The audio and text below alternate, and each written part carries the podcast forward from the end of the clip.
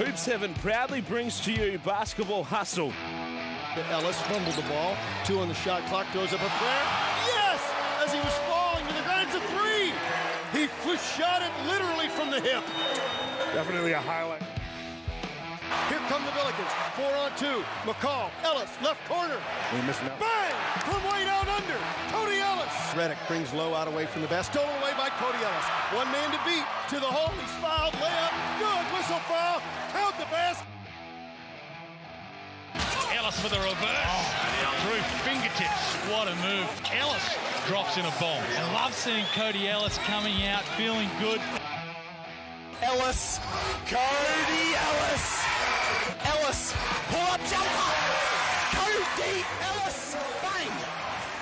Cody Ellis, can he stand and deliver? Now it's time for another episode of Hoop Seven's Basketball Hustle.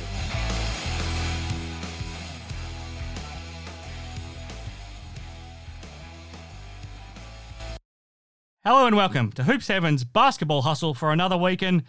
Boy, Cody, isn't there a lot to talk about in the world of the NBL once again? We'll hear from Damien Martin to get his votes in the Damo Award. We'll speak to Matty Knight and get his Player of the Year votes because there was a lot of standout performers in round eight of the NBL. And we'll hear from the Adelaide 36ers Hall of Famer Scott Ninnis to pick out a Galen winner for this week. But Cody, we've got a lot to focus on ourselves. The New Zealand Breakers just keep making statements and defying the odds in a lot of ways. We're seeing the Southeast Melbourne Phoenix flexing their muscles. The Cairns Taipans, they, they fired thanks to Keanu Pinder. We saw Xavier Cooks make a make a inspirational return for the Sydney Kings, but then the difference when he wasn't out on the floor was quite stark. We've seen the Brisbane Bullets implode since we, we last talked. Interesting times for the Melbourne United and Perth Wildcats, who didn't quite fire. So, Cody, that means we've got a pretty packed show here thanks to Hoop 7. How are you holding up this week? Oh, not too bad, mate. Cooped up. Uh, the wife has COVID, so uh, sitting in the bedroom uh, currently speaking to you, mate. So uh, not ideal, but uh, no. Look, NBL wise, there's uh, there's a heck of a lot going on, and uh, big round with some teams making some big strides, and some other teams just kind of falling by the wayside. So yeah, lots to talk about. No, there sure is. Before we get into all of the NBL action, how are you holding up? Firstly, how's Lauren? How how is how has she been hit by COVID and how, how are you and the family holding up? Because you've got a you've got a guest for the for a little while at home too, and COVID came at the the absolutely wrong time. Yeah, mate, it sure did. No, look, Lauren's uh, Lauren's doing good now. Uh, first day was a bit crappy for her, but uh, she's doing she's doing good now. Rest of us have been fine, and yeah, got uh, got Lauren's mum in town from the states, so mm. she was in for a day, and then all of a sudden we've all got to stay inside for for a few. So not ideal, um, especially in this weather. But uh, yeah, man, it's it's all good. How's your aircon working right now? Fantastic, which is great. oh, thank goodness. I mean, and she's come from the cold as well, so it's a big shock for her. Yeah, exactly, exactly. So, I mean, it kicked into gear right in time for her to get in town. So, uh, look, she's she's from St. Louis, so she understands the heat as well. Um, mm. But yeah, coming from the cold isn't ideal. Now, before we get into the NBL action, we're here thanks to Hoop 7. So check out the store if you're in Perth and head to Murray Street in the Perth City for the best basketball store you'll come across, or if you're anywhere else, just head, head to hoop7.com.au for all of your basketball goods. And Cody, since we last had a chat, you've been in to visit Jason and his team, and gee, that store just keeps surprising every time you go in, doesn't it? I did, mate. I did. I finally got in to, to see Jason the boys, and uh, I was in there for about an hour and a half having a having a chin wag with him, which is which is always the way, which is great. So uh, picked myself up some new shoes, which is mm. always good, and kind of seems to happen every single time I walk in there, which is uh, you know doesn't bother me, but uh, uh, I love it. So, nah, it's certainly, uh, certainly a store that you need to get into if you haven't already been into. Is it pretty much the only store you've ever come across, at least in Australia, where you're able to find shoes your size? Have you always had to order online apart from Hoop Seven? Yeah, I have. I have. It's always been an online thing. So uh, to be able to actually go in and at least try a pair on um, has hmm. been mm. uh, has been fantastic. And yeah, I mean it's it's one of those things that it's catching on now, and uh, lots of people are in there, so you got to get in early. Absolutely, I'm always surprised that it's so busy, and it's it's great to see. So thank you to Hoop Seven for supporting this show. Let's get into our action, Cody, because there's so much to cover. Um, let's get straight to business and talk about the top four, because I think especially what we saw on, on Sunday with those two dominant wins from the New Zealand Breakers and the Southeast Melbourne Phoenix. I think we saw a, a clear case that those are two of the contending teams. And unfortunately, I think we saw that the Illawarra Hawks and the Brisbane Bullets are probably condemned to being the, being the bottom two teams. But the Sydney Kings and the Cairns Taipans, I think that, that top four, I honestly can't see it changing. Yeah, look, I, I think you're right. I think that uh, those top four are fairly set. Um, realistically, unless I mean, unless the Sixers really make a push mm. and, and one of those teams kind of fall off, um, it'll be teams fighting for that play-in spot, um, those two yep. play-in spots. But look, the Breakers, the Kings, the Taipans, and, and the Phoenix have all really over the past couple of weeks just really stamped their um, authority on the league and are all playing really good basketball and it's been fun to watch um, across the board. So you know if if uh, if a series between uh, the Kings and Taipans is going to happen, I will not be upset with the way those games have gone so far. Oh, absolutely not. And, you know, fascinating the Phoenix and the Breakers too. They played once and the Phoenix touched them up and they play mm. again Thursday. And then, you know, I mean, those games, the Breakers and the Taipans have been really physical battles as well. So, yeah, they're fascinating matchups. What all four of those teams have is a dominant big man. Maybe not mm-hmm. a traditional big. I don't think you can call Keanu Pinder or Xavier Cooks a traditional big, but in this league right now, they're playing playing that role as a big. And you know, you look at New Zealand and the combination of Dererk Pardon and Jarrell Brantley is really firing. And Alan Williams is an unstoppable force for the Phoenix. There's no one in the league that can guard him right now. And, you know, we saw him absolutely dominate the Illawarra Hawks, just like we thought he might, you know, with their lack of a, of a front court. How important is it to have a good big man in the in the league right now? Oh, it's becoming more and more important. Um, you know, I think that especially in that four spot um, has been really, really dominant um, from, you know, like you said, guys like uh, Cooks and Pinder. It is. It's super important. I think um, you know, there's no real uh, wonder why those four teams are as dominant as they are because they all have dominating bigs in that in that uh, inside spot. So, mm. you know, the, the teams that are kind of towards the bottom of the ladder don't really have that dominant force. I mean, you got Brisbane with Baynesy, but he's not he's not the Baynesy that we they don't use him. Well, they don't. They don't. He's, he's not playing as many minutes as we thought he would. Mm. Um, so yeah, look, I think that obviously the breakers with with Pardon and Brantley, they've they've been unbelievable. Zave at the Kings, we know what he can do. Pinder at the Taipans has, has been another breakout season for him. I think it's um you know it, it's time that we start talking about him as in the MVP race as well, not just as most improved again. Yeah, um, sure. And then yeah, look, Williams with with Phoenix has been unstoppable. Um, he's kind of just proven time and time again that no one can stop him. He's just too big and strong, and just kind of wills his way in there. Um, mm. Yeah, it, it, it is. It's super important. It's, it's a it's a spot that you absolutely need um, if you, if you want to be successful. Now, Cody, if you were in the league right now, you'd be guarding each of those guys yeah. at different points. How would you go? Oh goodness me, that would be a nightmare every single night, mate. Um, yeah, look, that would uh, that's a, a, heck of a task for anyone. Um, so yeah, look, I, I don't uh, don't overly envy people having to guard these guys, um, but would be uh, be a fun little challenge.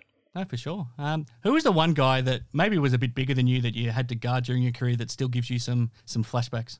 Oh, Matty Knight would have to be up there.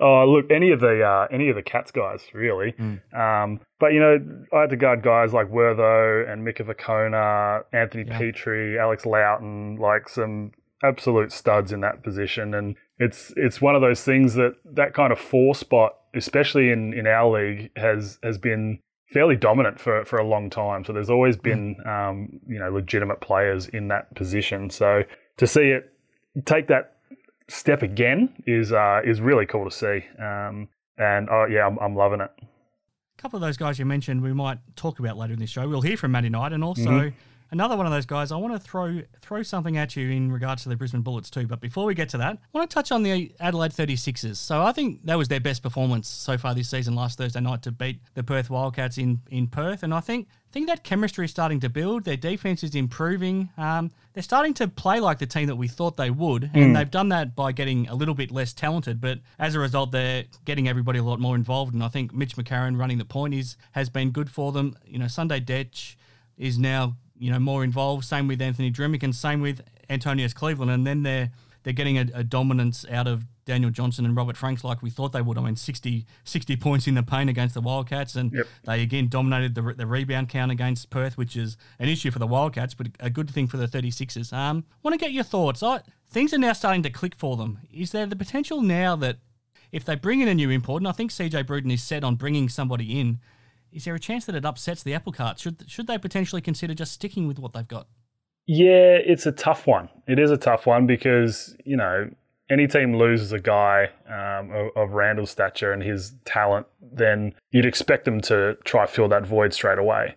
But with this Sixers team, they're already so talented. And, you know, you're right, they're they're really building chemistry right now. And I think they're starting to play really good basketball. Big thing for me is how Anthony Drmic has stepped up. Yes. Um, I think he's been unbelievable. Um, everyone else has stepped up, uh, but I think Drim has really, really um, kind of taken that challenge um, and said, you know, I'll be that spark, and and he's been really good for them. The the focal point of, of their bigs was something that we thought was going to happen at the start of the season. Mm. Didn't really go that way, um, but now that you know they've had some games with without Randall in there, I think that they are. They're starting to click on all cylinders, and and McCarron running the show, and then Sunday stepping up as well. Um, it- it's it's a tough one because you know are they a piece a piece away from being you know nearly unstoppable? Maybe, but I think if they keep going with what they have, I think they can build to be a legit contender again. Yeah, I think so too. I think we learned a lot this week. I mean, they played both Cairns and Sydney. If they can play well against them two teams without another import, maybe they consider not doing it. If they lose both these games, maybe they realise they need another piece. So I think we might learn a lot more this weekend. Um, I don't know if we're going to learn a lot more about the Brisbane Bullets or the Illawarra Hawks, though. Though Cody, that was tough watching these two teams on Sunday against two really good teams, but to watch them both lose by a combined seventy-one points across the two games, it was it was pretty ugly. We saw the deficiencies in in both teams. Um, I mean, do you see any hope for them moving forward? Is there any way out of finishing bottom two for either of them? Uh, no, I, I can't see it. Um, I mean, the Hawks, while they've added a really good piece in Fraser, it didn't cover what they needed. Um, Well, it proved our point exactly, didn't it? Yes. Where Alan Williams and Mitch Creek did absolutely whatever they wanted, you know, under the basket because they didn't have a have a front court that could could stand up. No, they didn't. And, you know, we did say that if they were trying to replace King with a like for like, then Fraser is probably the perfect guy, and it's probably an improvement. But And he played fine. There's, there's nothing against He him. was great. It's just that, yeah. I, I thought he came out. He was aggressive. He did exactly what you know we've seen him do. I mean, he was the only one that could score for him to start the game when he came back in. So, um, but yeah, it, it just I don't think it helped the team as a whole because you know, like we've mentioned before, um, they're missing that that piece inside to to help bolster their bigs and, and help Froling out. Um, so look, I, I I don't see them really turning a corner anytime soon, and and same with Brisbane. I mean, sacking sacking the head coach, having the bloke who sacked him come in and step in as the head coach is uh, is an interesting ploy, but um, yeah, I, I I think it's they spoke about how their defense has been really good, and that's probably where they've been the best so far. And then I was that, surprised Sam said that post match. I know, I know, because that game did not uh, did not show that at all, um, unfortunately. And I think it's just a bit too disruptive there right now. Um, and you know, it's it's a frustrating one for Brizzy because you know it's a few coaches in a few seasons now that they've gone through. I, I don't think that is really the problem. You know, I I think it's starting from higher up, unfortunately, and yeah, look, that I, I can't see them turning a corner anytime soon either because Sobe still doesn't look like himself yet. Um, They're not using Baynes, and it's just yeah, it, it's it's got to be frustrating. It's got to be frustrating for for the team. This is our first chance to talk about it. What was your reaction when you found out that James Duncan was? I mean, uh, there's no no way in saying it's a mutual parting of ways like they tried to spin it. He was Yeah, no. he was he, he was sacked. There's no there's no ways around around that because he wanted to keep the job. Um, what was your reaction? I, I was surprised in the timing of it. I mean, why not do it when they lost the first five games and things were Hmm. looking totally disjointed, or why not why not do it during the FIBA break? Why why do it one day before you fly out to New Zealand? Yeah, I have no idea. I think the timing was uh, was a little odd in that one, but yeah, uh, it doesn't surprise me that they've gotten rid of him. Um, but you're right, the timing has been uh, kind of all out of whack and really has been Brisbane to a T right there, um, unfortunately. So I don't know if they're actually looking for someone that can come in and, and take over, but I think Mm. the fact that Mackinnon took over um, proves that you know the uh, the the staff don't have too much faith in in the assistants. Um, Well, what, what does it say for Peter Crawford and Greg Vanderjagt? I guess it's either a case of neither of them wanted to put their hand up, or secondly, the staff didn't think they were up to it. I mean, what do you make of it? Yeah, I'm not. I'm not sure. And look, from the outside looking in, it it, it looks like that that they don't have faith in those two to be to run the team. Um, so uh, yeah, I, I have no idea. It's a it's a tough one. And you know, at this point of the season, is it worth bringing in someone who's unless you've got a legitimate coach that's you know willing to jump on board? Mm. Uh, would you let those two run the show and, and see how they go? Um, yeah, I, I don't know. They've, they've got lots to uh, lots to do and lots to figure out, and uh, all it is is taken away from from the guys on the court, unfortunately. Yeah, and uh, I don't think they know the answer to that either. I mean, asking Sam Mackinnon about it after the game on Sunday, he mentioned that their CEO is in the United States right now, talking to the owners, trying to work out what to do going forward. So I think they made the decision without knowing what they were go- what what they were going to do next. But my thoughts are that you can't bring in somebody not already involved or familiar with the NBL mid-season and start No. coaching. That would that would be impossible. So I think if they're going to bring somebody else in, it has to be somebody familiar with the NBL, somebody familiar with this team. So I think you either stick with Sam or or give it back to PC and and Vanderjagt, or I want to throw this at you, Cody, and get your Yep. thoughts. Anthony Petrie. He's a guy that's got the universal respect of everybody, and he also knows the guys on this Bullets team pretty well. He coached Jason Cadee and DJ Mitchell and Tanner Krebs to a championship in the NBL One North at the Gold Coast Rollers. He lives close by. I think he wants to coach in the NBL. Certainly, at, at one point, this might be not might not be how he envisioned it, but he knows the Brisbane Bullets organisation. That's where he finished his career. Um, could he be an option? I think he'd be a great option. Um, You know, like you said, that he knows most of the guys because most of them played for him in the NBL one. So uh, he's he's got a good relationship with a lot of them anyway. Him and Jace Cadee are as tight as anyone. Um, Yes. He played with Sobey in Adelaide. Yep, yep. Look, I think that he would probably slot in perfectly, and someone that again knows the NBL. He he knows the guys. He he knows the system because I'm sure he's been in and around at practices every now and then. Hmm. I, I wouldn't bring in an outsider because exactly like you said, you need to know the league, especially if you're coming in halfway through. Um, you need to know it, you need to understand it and how it works. So yeah, I, I think he would be perfect, and it'd be so good to see him back in the league in, in some um, form. Um, so that'd be great.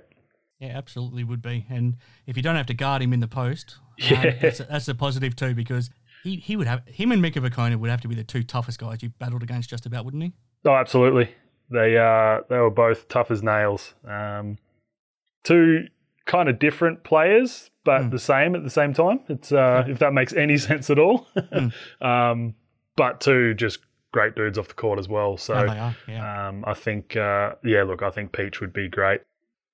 Last one on Brisbane. I was curious to find that Aron Baynes didn't make the trip to New Zealand last week, but he has jumped on a plane this week and been in Canberra for the NBL's Indigenous round launch. So he's obviously feeling feeling okay. So that means that I assume he's playing on Thursday night against the Wildcats, which is a, a good thing. When he's back on the court, whoever's coaching the Bullets, surely they just have to make him more of a focus. And even if he can only play 25 minutes, which it looks like he can, just let him go to work and and play like Alan Williams is. No one can stop him in the post if he's if he gets the ball in the right spot. Oh, uh, 100% right. I think if whoever is coaching, getting the ball down low, He's he's got to make the right play because he's he's a willing passer and he's a good passer out of the post as well. But like you mentioned with Alan Williams, if throw him the ball down low, who's going to stop him?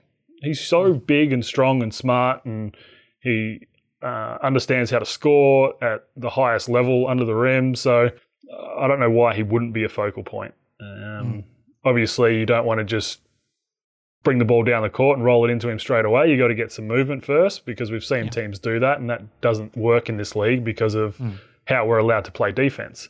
Um, but he, he has to be a focal point. You know, doesn't matter if he plays 10 minutes, 20 minutes, 30 minutes. When he's out there, he needs to be with the ball in his hands, I think. Mm.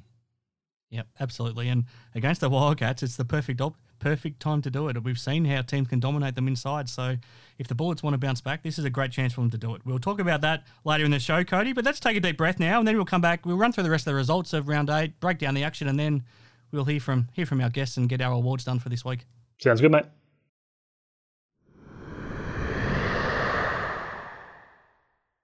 Okay, Cody, let's keep moving on Hoop Sevens basketball hustle. Only six games in round eight of the NBL, but they're all fascinating in their own ways. And it started back on Thursday night in Perth, and we always felt this would be a defining game for both teams, and it probably proved to be where the Adelaide 36ers showed what they're capable of, and the Perth Wildcats, you know, showed that they're probably as a rung down from the top four teams at least right now, and the 36ers won 96 to 82.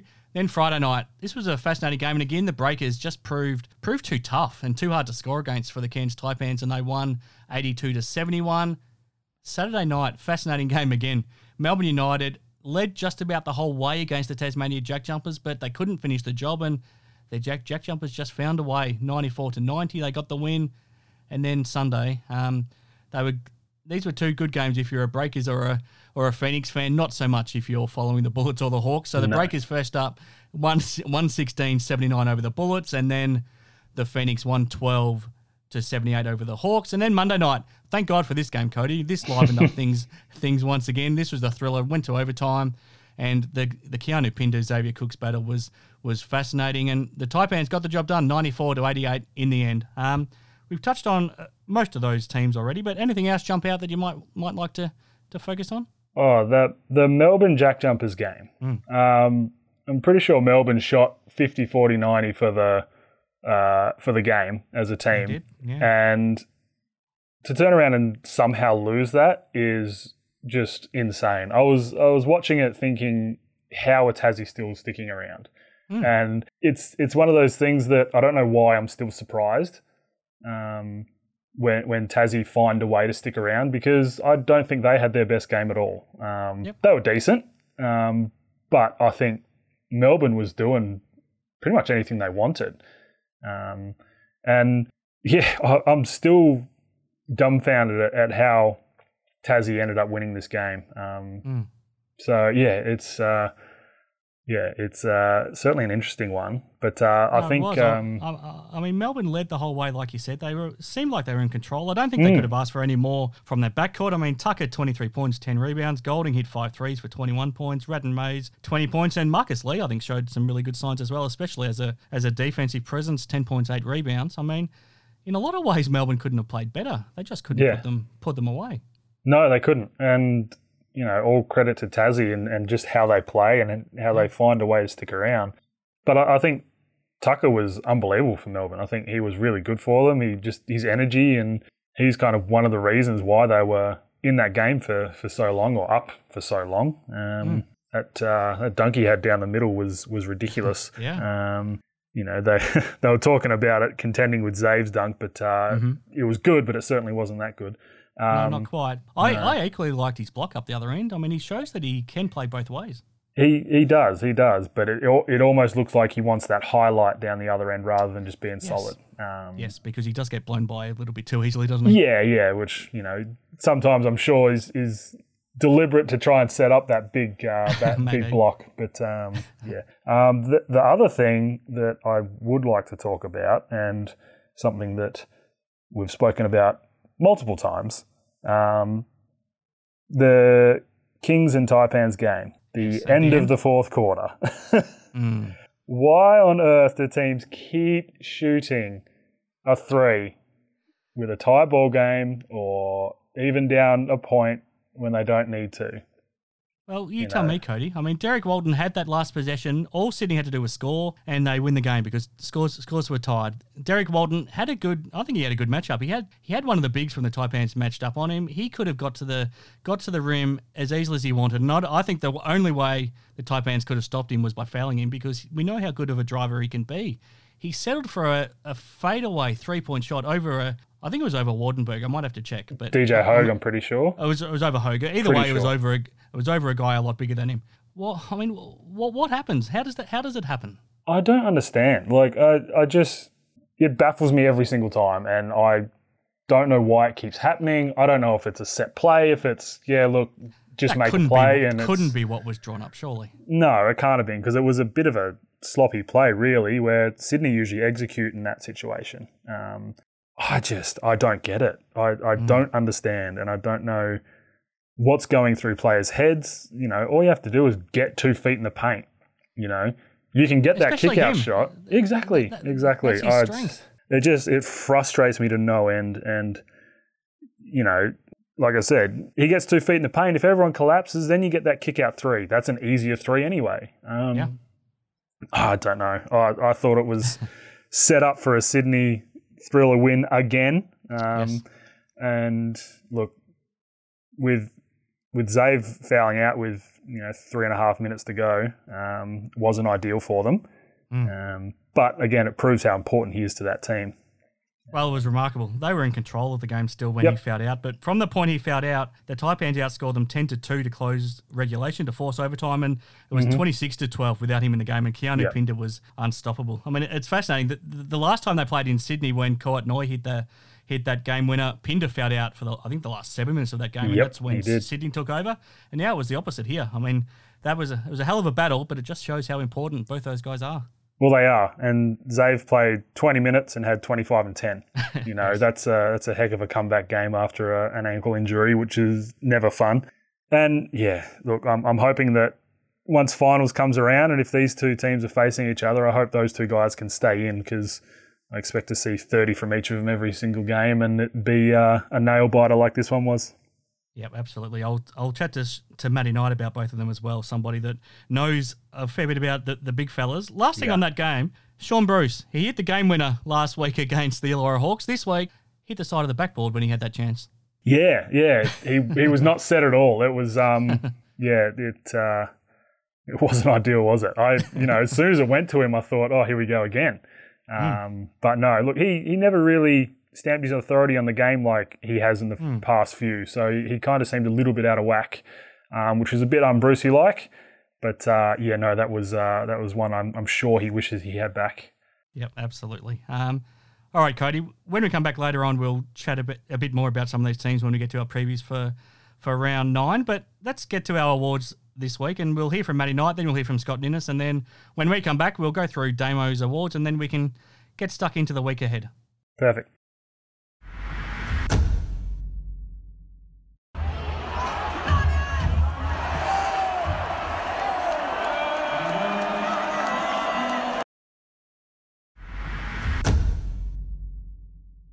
Okay, back on Hoop Sevens basketball hustle, and I'm joined by the three-time NBL champion, the nightmare, the best power forward of his generation. We'll get to his Player of the Year votes. Matty, how do we find you this week?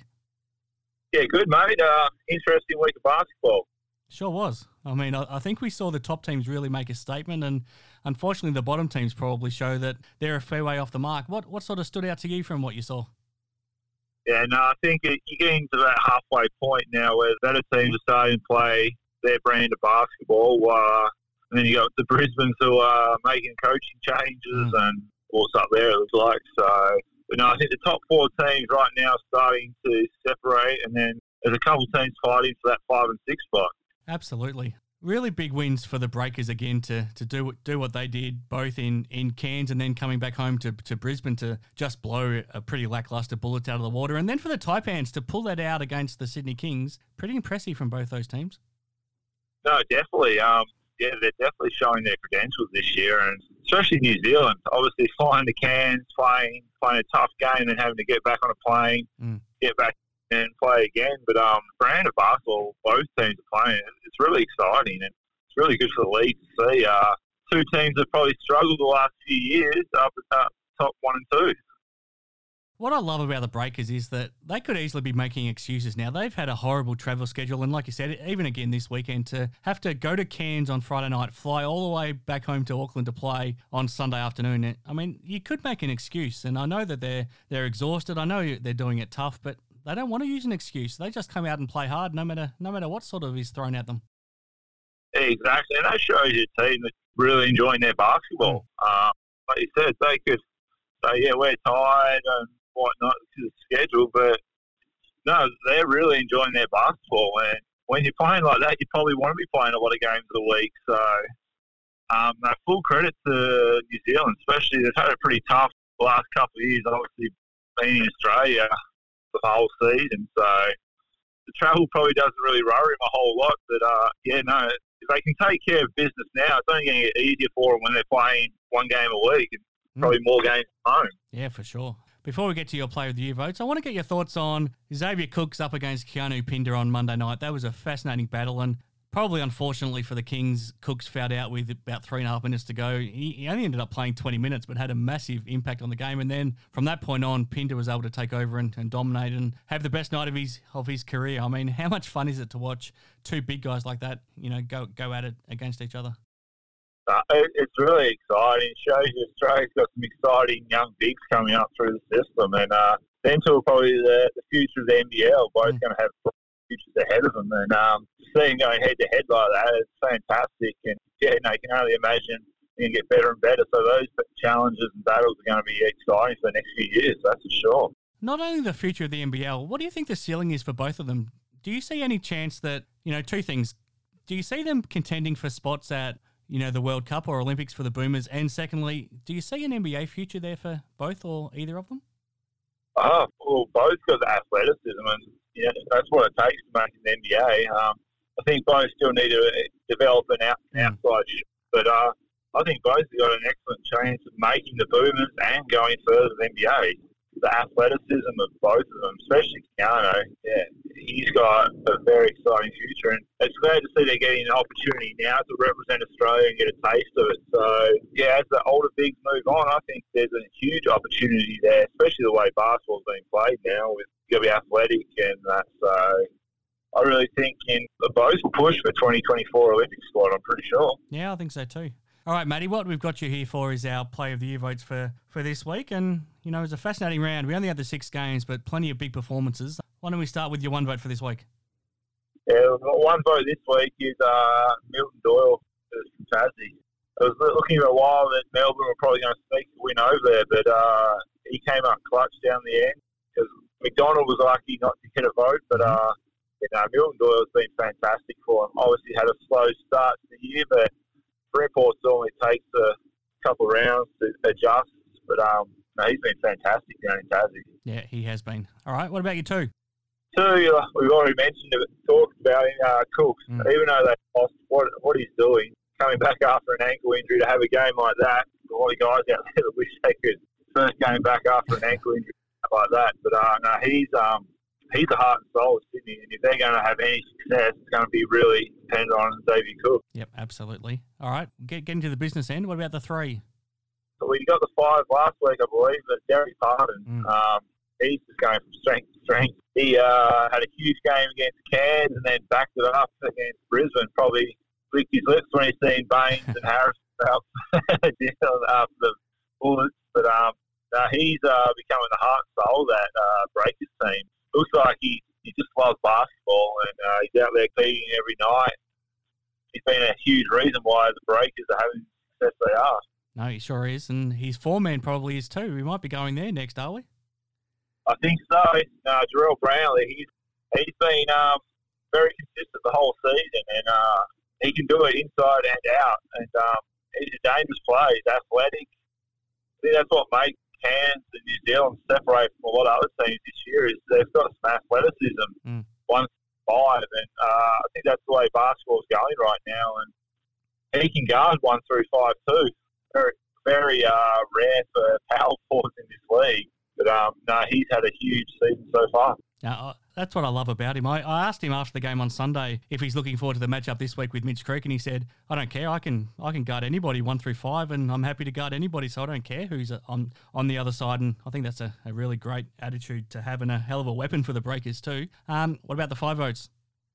Five votes. It's man that responded on Twitter with uh, they can't with a sleepy emotion.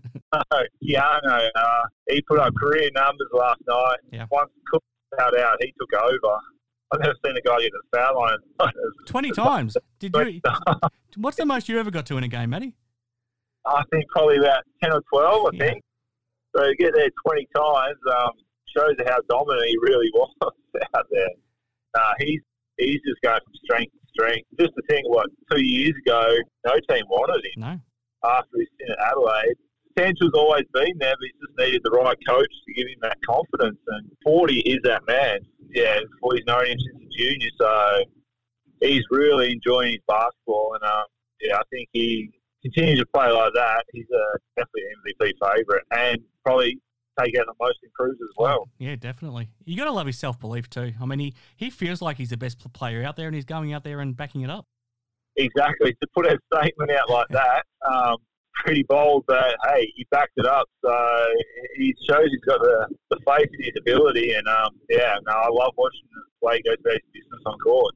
Yeah, it's a lot, it's a lot of fun. All right, Matty, we've got a lot to look forward to this weekend again. But thank you again for your insights and your votes, and we'll chat again next week. Cheers, Mikey.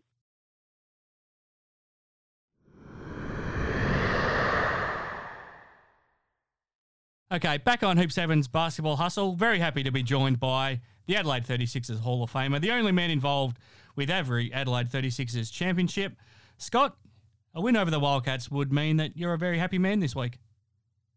Uh, yes, it is, Chris. Anytime you get a chance to beat the Wildcats in Perth is uh, is time for celebrations because, uh, as we know, uh, hasn't always been a happy hunting ground for uh, the 36ers mm. or a lot of other clubs for that matter. But um, yeah, fantastic win, and it uh, you know really starting starting to seem that the you know the, the, team's heading in the right direction and uh, things are moving in the yeah move, moving upwards and onwards. So uh, yeah, good signs. I agree. That chemistry that wasn't there for the first probably month or so of the season looks like it's building now. They're playing as a team. They seem to have the right people involved. I think Mitch, Mitch McCarron running the point has really really helped. Having Sunday Dech and Anthony Drmic more involved has helped. Ant- Antonius Cleveland is getting to play more of a role. And then obviously you got Robert Franks and DJ who are um, being allowed to, to show what, what they can do. I mean, it's a it's a fascinating situation. The chemistry is now it looks like it's right on the team, and I, I, feel like they're building momentum. And at the same time, I think CJ's still pretty set on bringing in another import. Um, where, do, where do you sit on on that whole thing?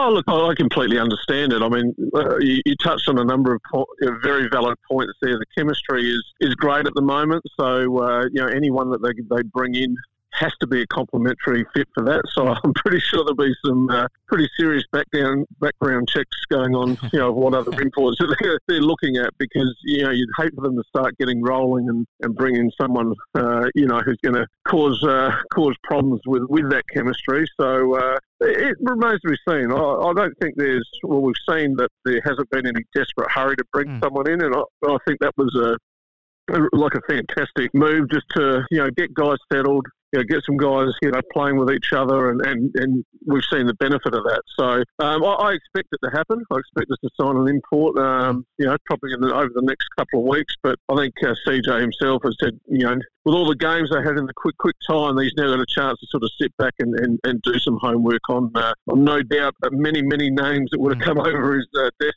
uh, over the last few weeks.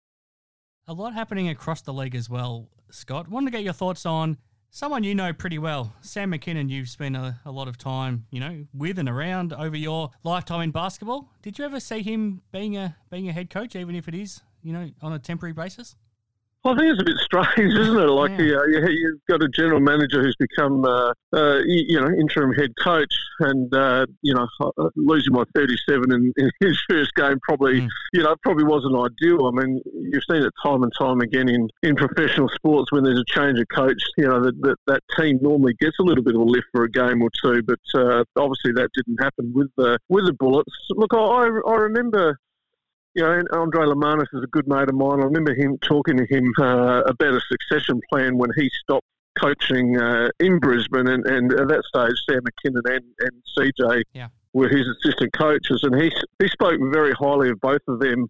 You know, being able to make that uh, step up and, and, be good head coaches, and I guess you know we're, we're, we're seeing CJ you know in action over a season and a bit now. So yeah, certainly you know Andre rated him highly, and, and yeah, if, if, if Andre rates you highly, that's, uh, that's generally pretty good good enough for me. So uh, it'd be interesting to see what they do, um, and if they do appoint someone, another head coach, uh, you know, over the next few few games or not. Yeah, no, it will be. Okay, Scott. What we've got you here for is to pick a winner of the Galen Award for the best team man from NBL Round 8, thanks to your friends at Sports Card World. I reckon we've got some good candidates. Six teams had wins across the weekend, and I think we saw some pretty pretty impressive individual team performances. And I, I want to go back to the Adelaide 36ers, and I think we saw all of the reasons why Antonius Cleveland was such a big signing and probably his best all-round performance for the for the club. And I thought he was he was quite instrumental in the win in Perth. New Zealand Breakers just keep winning. We could we could almost pick five or six guys out of the Breakers to nominate for this, but I reckon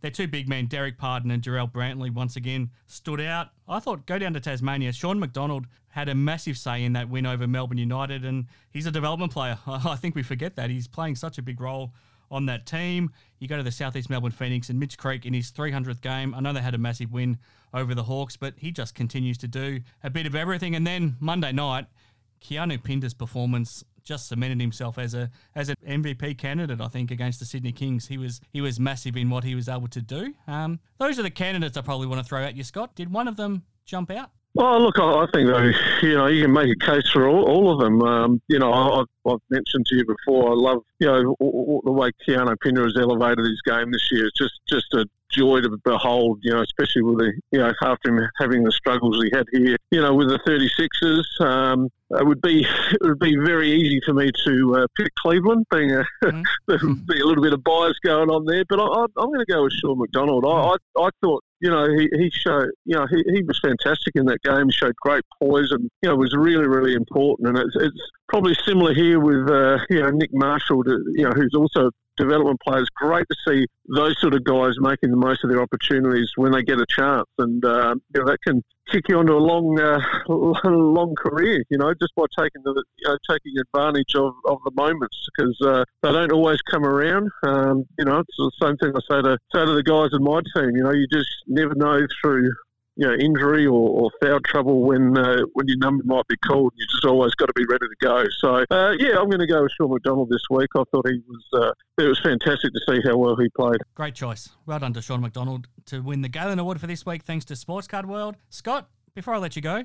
Massive weekend for the 36ers. Firstly against the Taipans and then against the Kings. Real chance to make a statement in both games. Yeah, it really is. Um, you know, I love the way that Cairns are going about their business. Um, so we're really going to have to match, you know, their intensity. Um, it's you know they're going to come in full of confidence and um, you, know playing some really really good basketball. And, and, obviously we know what the Kings are capable of. But yeah, it is. It's, it's a great chance to make a statement. You know, you win both these games.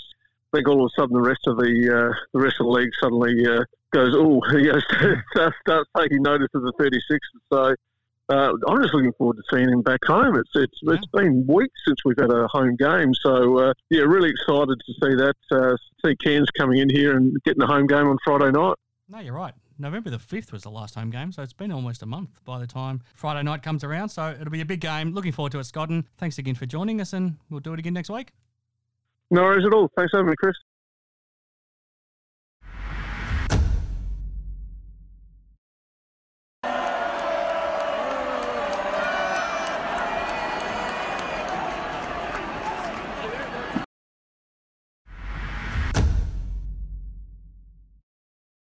Okay, back on Hoop Seven's Basketball Hustle. I'm back with Cody Ellis, my co host. Thanks again to Matty Knight and Scott Ninnis for giving their time and also their insights. Before we get to Damien Martin's votes, Cody, for the best defensive player this week, um, running down the list there of Matty's Matty's votes, we've got a new leader in his Player of the Year award, Keanu Pinder. Yeah. Probably not a great surprise. And Sean McDonald was the winner of the Galen Award. You, you pretty happy?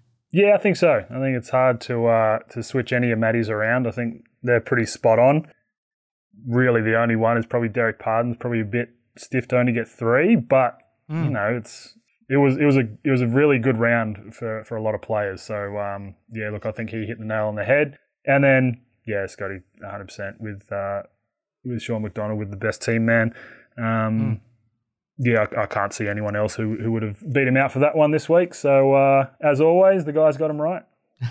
it's remarkable that he's a development player and playing such a role. And and really, he was the he was the main reason I think Clint Steindl spent so much time on the bench because he was yeah. playing so well. He was, and yeah, Clint was not uh, not on Roth's best side during that game. Mm. So uh, he's he's been really good though. Um, McDonald's been great, and there's there's been uh, talk from especially Halls. I think it is the one that has been preaching it. Is um, you know, it being kind of a not a junior player, but one of the younger players Rising award, in, yeah, yeah. instead of a uh, instead of a uh, rookie of the year. And I don't see why it shouldn't be that because you know you, you do have some of these DPS stepping up and playing big minutes now, and the fact that they're not eligible for that award is is uh, is crazy.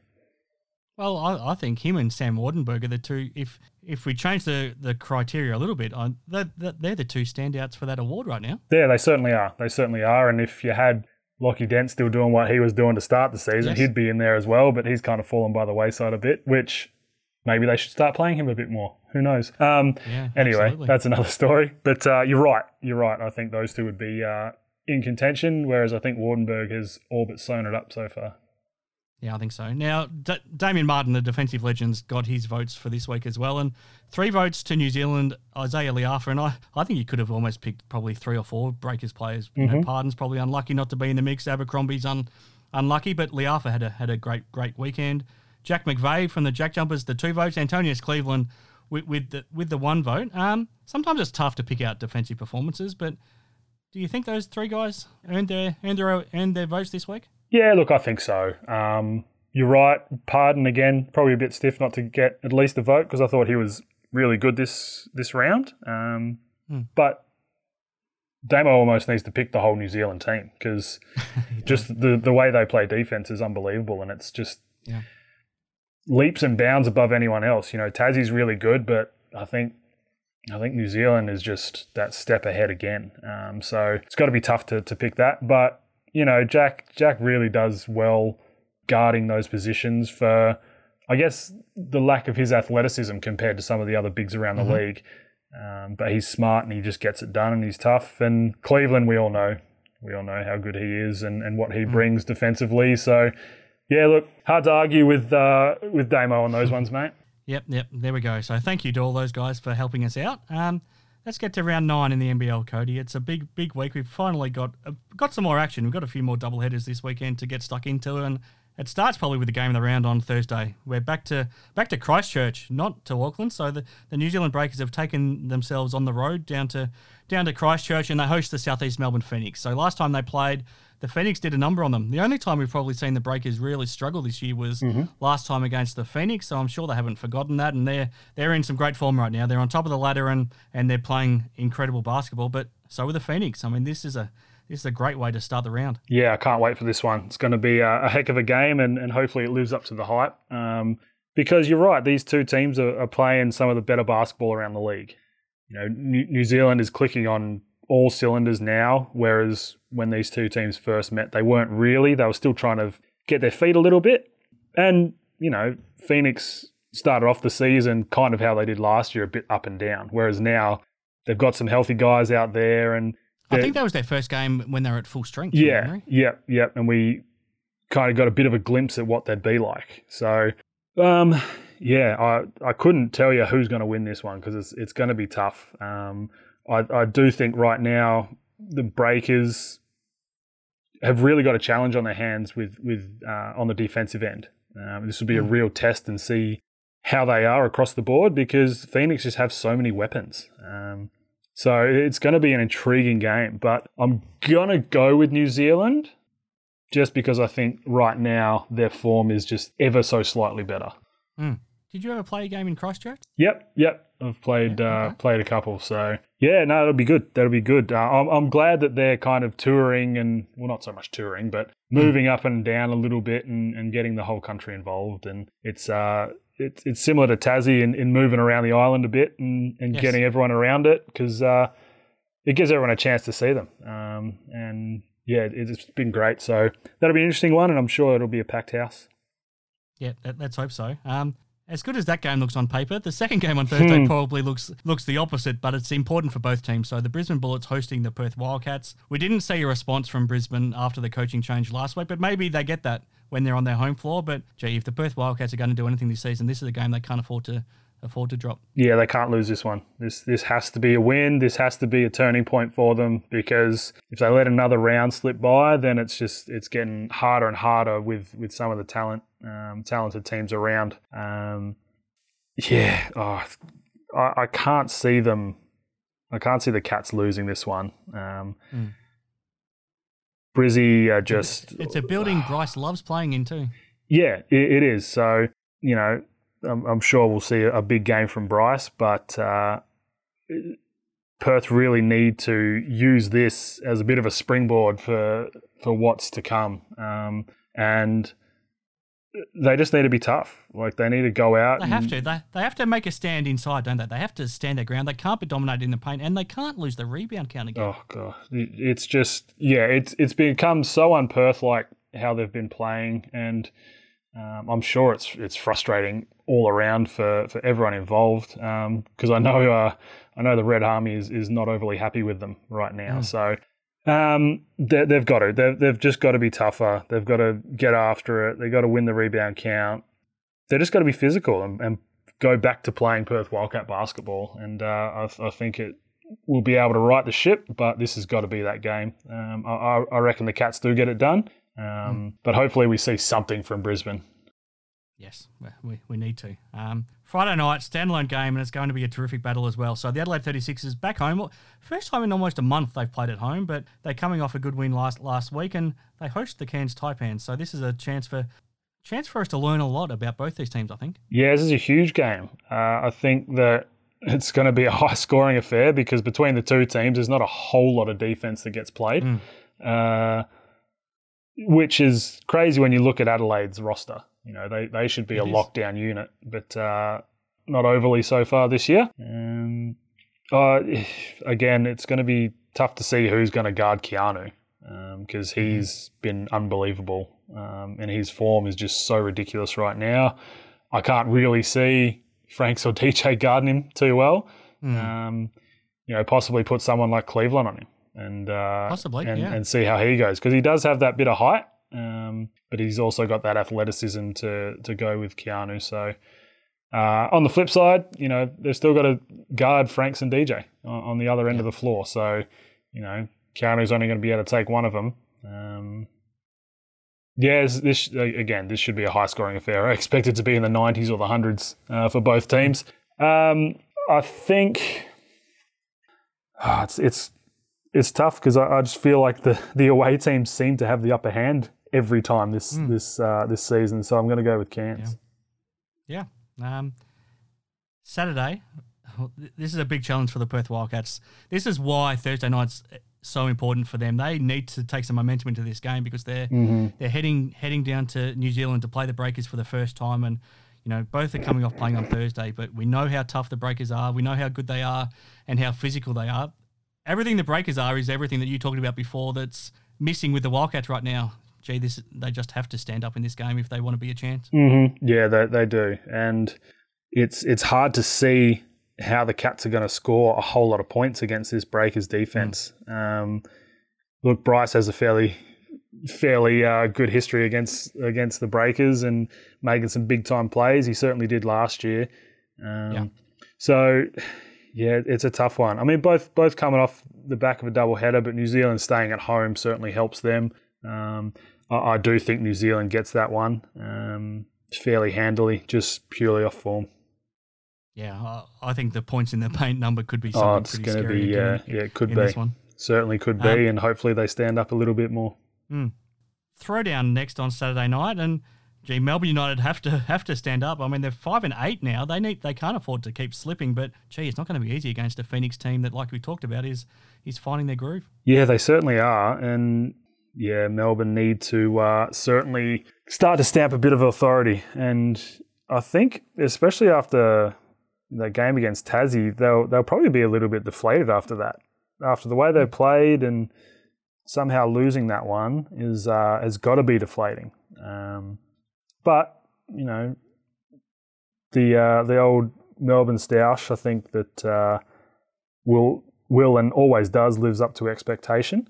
Um, however, I think Phoenix just have too many weapons, um, and and for Melbourne who are still trying to find their identity on the defensive end a, a bit. I think I think their their offense is starting to click, um, but defensively, I think they're still struggling that little bit. And you know, it'd be interesting to see if if Shea's out there. I'm sure he probably won't be. Mm. Um, No, I, I, I don't. I think Dean's confirmed that he is at, at least out for another two or three weeks. Yeah. Okay. Okay. So I mean that just makes it makes it tough for him. Um, Yeah. Look, I think I think Phoenix get that one done um, in front of the the home fans. Yeah. Two more games on Sunday. Um, this will be a beauty to start things off. So the Sydney Kings back at home against the Adelaide 36ers. And, and like we talked about before, the 36ers, this is a chance for them to make a statement this weekend. But Sydney coming off a loss, they'll be they'll be pretty hungry to, to bounce back too. They will be, and it's two very tough games for Adelaide in this round. Um, Yeah. But be Sydney's first game, uh, or first and only. Um, Yeah. And yeah, you're right. They'll be uh, they'll be a little heated after after losing that one in Cairns. Uh, they kind of let that one slip away. Um, I'm sure Zave will be that extra week healthy uh, or more healthy. So it'll be a tough one. It'll be a tough one for Adelaide. Um, and again, another high scoring game, I would assume. Um, two teams that really just try outscore the opponents. Um, but I do think Sydney play better defense than, than Adelaide do uh, at this point in time. I think the Kings get that one, and uh, geez, that gives Adelaide two losses for the round. Yeah, and yeah, and like like we talked about before, that that would sort of leave them in a precarious position. Maybe Would. they need to make it make an import choice Yeah. based on based on that if they lose twice. And it's hard to imagine Sydney losing twice to Adelaide at home in the one season as well. So they've got that added motivation. Second up on Sunday, Brisbane Bullets, second home game of the round. They host the Tasmania Jack Jumpers, who'll be who'll be fresh and motivated. So yeah, I mean it doesn't get any easier for for Brisbane. No, it doesn't. It doesn't, and that's the league. You know, it's each game is, is just as tough as the as the one before. Um, yeah, Tassie just have have that bite that uh, I I don't think Brizzy can handle right now, and with so much going on in the background, it's uh, it's hard to see how how the boys will respond on the court. So I think Tassie probably get that one fairly handily. Um, Mm. I mean, yeah, it's yeah, I, I can't see Brizzy um, winning that one. No, no, unfortunately not. Um, Monday night, I don't know what the Illawarra Hawks have done to get this schedule. Another Monday night home game, which is not going to help, you know, fill up the Win Entertainment Centre, unfortunately. But let's hope for a better performance from them. So they would have had eight days since that loss to to the Phoenix, um, and they take on Melbourne United, who will be, you know, they they they can't afford to lose this game either if they want to stay in the in the finals hunt. Right, and yeah, I'm not, I'm not sure who's made this schedule, but uh, it's certainly not in favour of the Hawks and, and getting people to their games at all. Um, they're struggling enough with, with how they're playing. They don't need to all these Monday night games as well. Um, yeah, Melbourne Melbourne need this one. Uh, I think they absolutely have to have it. Uh, Hawks again, still just all over the place, offensively and defensively. Um, it's usually a pretty good game between these two, but I, I do think Melbourne get this one because they'll be playing with their backs against the wall. Um, whereas the Hawks really have not a whole lot to play for except their pride right now. Um, and yeah, I, I think Melbourne gets this one. Feels like they almost go to overtime every second time they play. Yeah. I mean, we, I mean, like you said, must win for Melbourne. They can't afford to be five and ten after this round because that's almost season over. So they, they just have to win this game. Yeah, they, they've got to. They, they they have to do it if they want to stay in the hunt, and they've got too much talent not to. So I think it has to be a, a win for them. All right, Cody. We'll wait and see how all that plays out. Um, thank you to Matty Knight and Scott Ninnis once again for, for their insights and their, their votes. Thank you to Damien Martin as well. Thank you to Hoop Seven for making this show possible. I'm Chris Pike, but Cody, thank you for fighting through what you're dealing with right now to make sure we got a show out this week. I hope you and Lauren stay healthy. I hope the mother-in-law can start to enjoy her holiday as well. Um, what would you like to leave us with for this week? Oh, mate, just looking forward to a, another good round of basketball, man. I think that uh, the level has really lifted, so uh, hopefully it can continue that trend and, and keep going uh, in the upward trajectory.